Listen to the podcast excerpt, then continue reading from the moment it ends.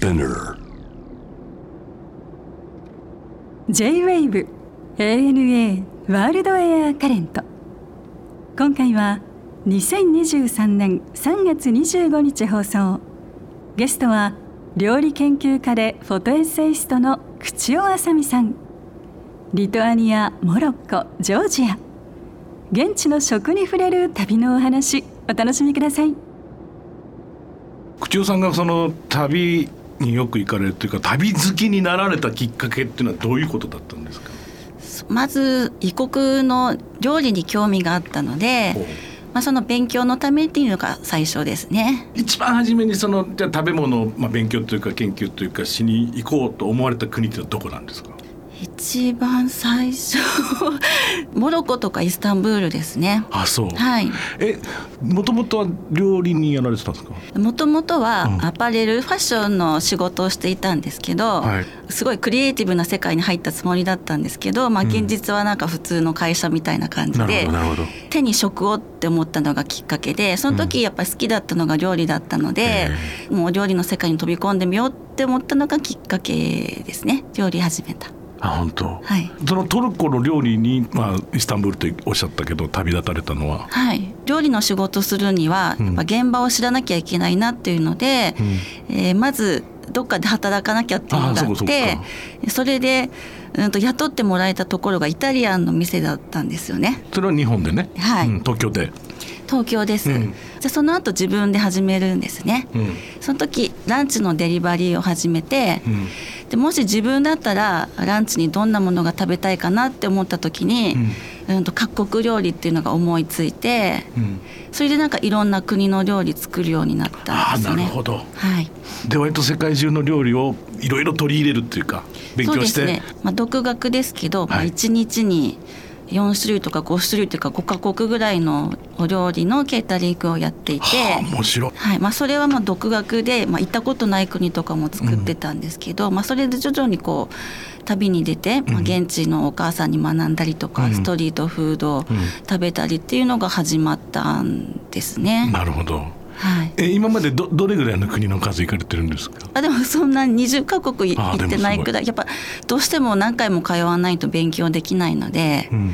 なかなか広がってはいないんですけど、うん、でもご本も見せていただいたんですけど割とこうこれまでの日本人があまり旅していないところも多多く行ってらっしゃいますよね。ね。あそうですね。なんか望んでたわけじゃないんですけどなんか偶然行くことになった国とかもあったりとかして、そういうので、まあ、つながってきたっていう感じですね。あそうですはい、むしろなんかイタリアとかもまだ行ってなかったりとかして。あそうなんね はい、今日はそんなね口調さんの旅のお話を伺いたいんですけどまず、まあ、いろんなところ行かれてるんですがちょっと挙げていただいたところがこれはまたリトアニアということですけれどはい。リトアニアは結構行かれてるんですか？えまだ3回ぐらいなんですけど、はい。どんなところなの？えーとまあ、北海道にすごく似てる感じですね。私北海道出身あなんであの初めて行った時にこう初めて来た気がしないっていうなんか懐かしい感じの国だなっていうのが印象ですね。結構田舎っぽいんですか？まあなんかこう森のイメージがありますけどね僕なんかはねそうまあ田舎田舎と言ってしまえば田舎なんですけど、あのビルニュス首都のビルニュスなんか旧市街があってちょっとはい。中世の町みたいな雰囲気もあって、まあ町外れはすぐ森があるんですね、すごい綺麗な森で、本当にその森とこう生活人々の生活がこう密接に関わってるっていうような国ですね。キノコ採りできるんですって？そうなんです。キノコ狩りか、はい、キノコ狩り、えーっとね、キノコ狩りが大体8月から9月の頭ぐらい、うん。日本でいう夏なんですけど、向こうちょっと季節が早いので、はいその時期がキノコ狩りなんですけど、あのポルチーニなんかも取れるんですね。はい。美味しそうだね。2019年にキノコ狩りチャレンジしたんですけどそれでその行くのにそはい。のポルチーニが生える時期っていうのがうん。あるんですけど、毎年変わるんですよ。あのその年の雨の量とかで時期がずれちゃうんですね、でなかなかそのピンポイントでそのキノコポルチーニ取るのに行けなくて2019年に行った時は早かったんですよね。意ったのは早かったのね。まだできてなかった。まだ1取れなかった。って言われてあでも森に入ったらキノコはたくさん生えてるんですけど、ん。あのキノコ取りの名人とかと行かないと本当全くなるほど。食べていいキノコと食べちゃいけないキノコがわからない、ね。ですね。ビールってのは結構有名なんですか？僕なんかそのあまりイメージがないんですけどリトアニアビールって実はあのリトアニアはうん。知られざるビールの国、本当？はい、あの小さい国なんですけど、うんとまあ、マイクロブルワリーみたいなのがななるほど。75とかすごい数があったりとかしてあのビール取材でもあ何度か訪れたんですけど、うん。あの毎年新しいブルワリーができてたりとか、うん主食が黒パンなんですけどあの飲んだ後になんとなく黒パンの味がする、はい、すごく美味しいビールがしかも安い。はい。タイプとしてはじゃあ黒ビールみたいなこととそうではないいろんなビール作ってます。あと最近その新しいブルワリーなんか IPA とかこうあの世界で流行ってるようなものも作ってたりとか、まあ、その一方でこう伝統的なビール作ってるところとかもいろんなタイプのビールが飲めます。はい。あとねこのハンドクラフトが素敵って教えていただいたんだけど、これどういうものを作るの？リトアニアのハンドクラフトっていうのは。やっぱ森があるので、まあ、木工製品がすごく多かったりとかあとリネンですね。ああ理念か、はい、やっぱり日本だとリトアニアといえば、うん。あのリネンっていうイメージが強いと思うんですけど、はい。リネン製品もたくさんありますね。うん。はい、で木彫りでなんかこういろんな道具作ったり人形作ってそういうこと？そうです。あの木彫りの器とか、あと森なんかに行くと十字架、うん。あの木彫りの十字架があったりとか、あと彫刻っていうのも素晴らしくて、あのフォークアーティストの方がたくさんいたりとかうんあともともとはその農家さんが農閑期に、うん。あの収入源のために、あの作っていたっていうのがもともとなんですけど、うん。はい。いいね。あとあのさっきの黒パンじゃないですけどライ麦、はい。のあのストローを使ったソダスっていう装飾。あのフィンランドとかだとヒンメリっていうんですけど、うん。オーナメントみがあってあのリトアニアだとその家のお守りうん。になっていて、ん。あのそれぞれのお家であるんですねソダスが。ソダスって言うんだ。はい。ソー。ダスとかソーダスとか。料理ってどうなんですかリトアニアは料理はですね、主食はライ麦パン、うん。あの寒いところなんで小麦が取れないので、うまあ、ライ麦のパンが主食で、あとじゃがいもをよく食べます、うん。あのじゃがいも料理がすごい種類があるんですけど、例えばニシンのあの塩漬けとかその前菜のところにも必ず茹でたじゃがいもとかがついていて、うん。うん。あの第二の主食って言われています、じゃがいもが。はい。はい、ポテトパンケーキとか、あとツェッペリナイっていう、うん、と芋団子。団子。ニョッキみたいな感じ？ニョッキの大きいのですね。あのすりおろしたじゃがいもの皮に、うん。えー、と中に豚肉のお団子が入っていおて、まあ、茹でてあってこのくらい大きいんですけど。おー10センチ20センチぐらい、うんそうですね。それがうんと1人2つとか。それにサワークリームと肉のソースがかかってたりとか、うんあの寒い国なんで結構高カロリーの食事が多いですね。あそうですねはい、はい、あとは、えっと、ポテトソーセージっていうのがあって、ポテトソーセージ？はい。うん。と豚の腸うん。にマッシュポテトが入ってるんですけど、いいね。思い切ったことするね。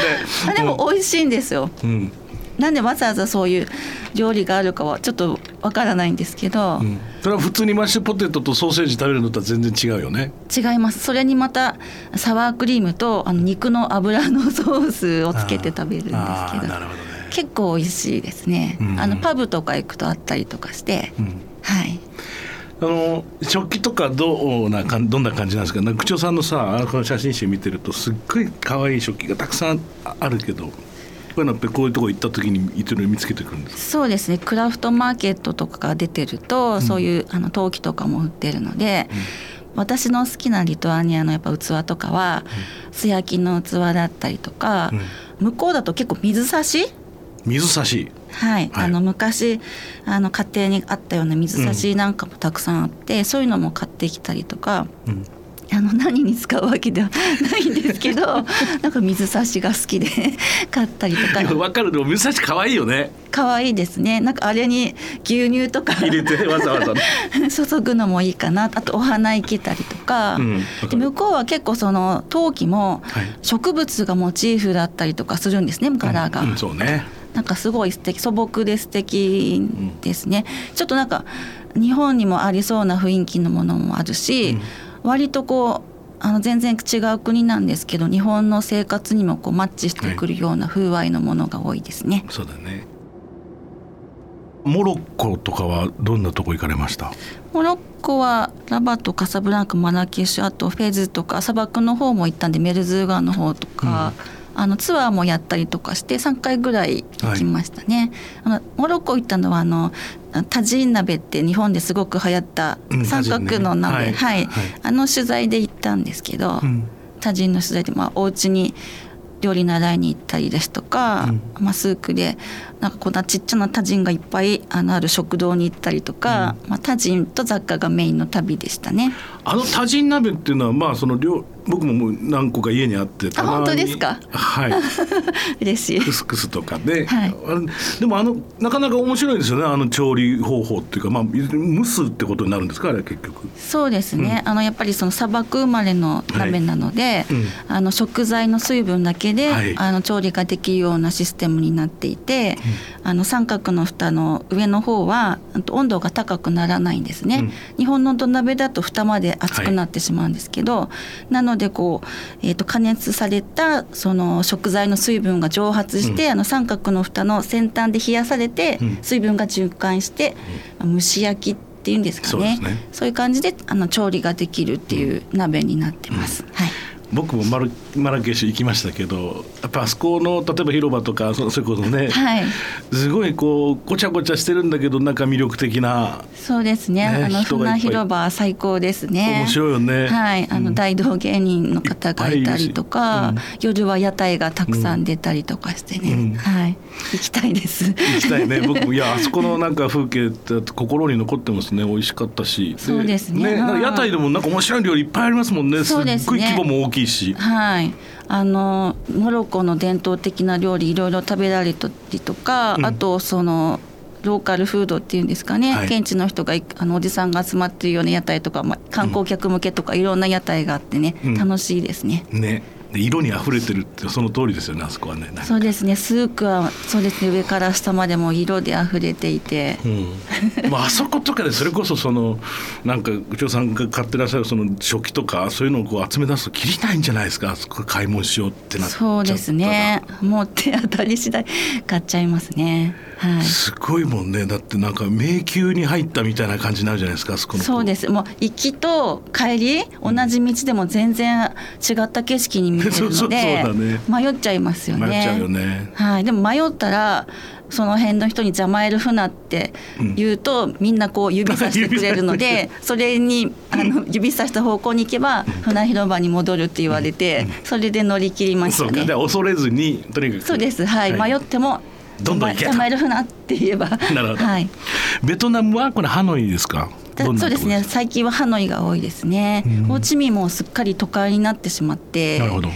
そうですね。やっぱり古いものが徐々に減ってきているので、まあ、ハノイはその昔の雰囲気がそのまま残っているので、うん、ハノイに行くことが多いですね最近は。食文化的にはやっぱ面白いですか？ベトナム。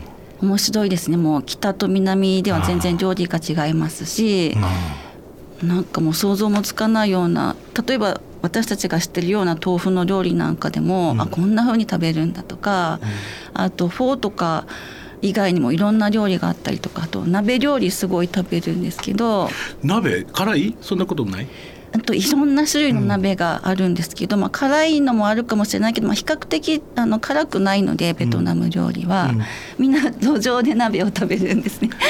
ストリートで？そうなんです。あのプラスチックの低い椅子に座って外でも路上がお店みたいな感じなんですね。代表的なのはど例えば鍋僕ちょっと分からないんだけどどうです肉なんですか？魚ですか？うんとカニのタガニの鍋とか。タガニって淡水のカニってことだ。そうなんかすりつぶしたタガニのカニで、まあ、野菜とか、あとお豆腐なんかが入って最後麺を入れたりとかする鍋とかあと鶏の酒粕みたいなものを入れた鍋とか、まあ、いろんな鍋があります。はいベトナムベトナム料理ってでも美味しいのたくさんありますよね。なんかメニューとしてね、ね、割とバラエティ豊かですよね。もうすごい種類がありますね、うん、あの北部はあの中国料理の影響が強かったりとかするんですけど、はい、南部はちょっと甘めの味付けだったりとか、うん。あと北部は文っていうあの細い麺食べるんですけど、はいねうん、あのちょっと発酵したタレに揚げたお豆腐と文をこう混ぜて食べるブンダウマムトムっていう料理があるんですけどそれも美味しいし、うん、あと餅のおかゆとか、うん、あと路上だとおこわとか、ね、朝ごはんおこわとかバインミーとかもありますし、うんもうすごい料理がたくさんあります。うん、さっきから同じことしか言ってないいや本当でもいやでも分かる分かる。なんかであのヌードルもさライスヌードルの文化すごくあるじゃないですか。はい、ねお米で作ったの麺のなんかこう種類の多さとかもすごいですよね。そうそうあのライスペーパーとかやっぱ米の加工品がすごいたくさんあって、はい、食べ方もいろいろあって、うん、あのライスペーパーとかもなんかちぎって、うん、あのレモンとか唐辛子とかいろんなものを入れてこうその場で混ぜたスナック菓子みたいな、路上のおやつみたいなのがあったりとか、ピザみたくチーズ乗せたりとかして炭火で焼いた、ライスペーパーのピザのようなものとか、うん、あの不思議なものもたくさんあります。うん、美味しそうだね。ジョージアは？ジョージアは世界最古のワイン作りがこう、ユネスコの無形文化遺産に登録されたのをきっかけにワインが好きなので行ったんですけど、うん、ジョージアワインって有名ですよね、ね、そうですね、はい、あのオレンジワインって言われる、うん、あのワインですとかはい、すごく美味しいですね。あとあのハチャプリっていうパン、はい、チーズパンがいろんな種類がありまして、うん、それも美味しいですしあとヒンカリっていう小籠包みたいな大きい餃子があるんですけどそうですか。はい。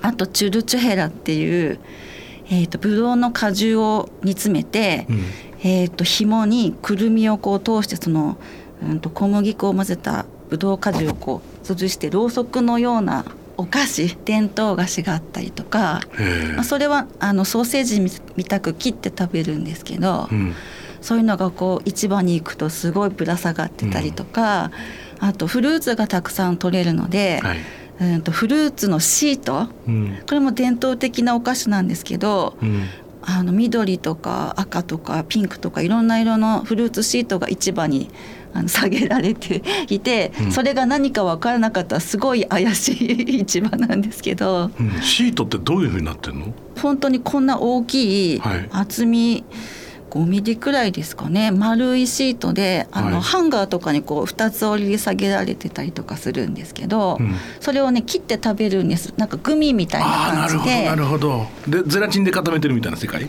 多分煮詰めてるだけだと思います、うんはい、それくらいなんかフルーツたくさん取れるんですよね。うん、まあ、保存食だったと思うんですけど、はい、そういうのとかあの不思議な食べ物に出会うのがすごい楽しくて。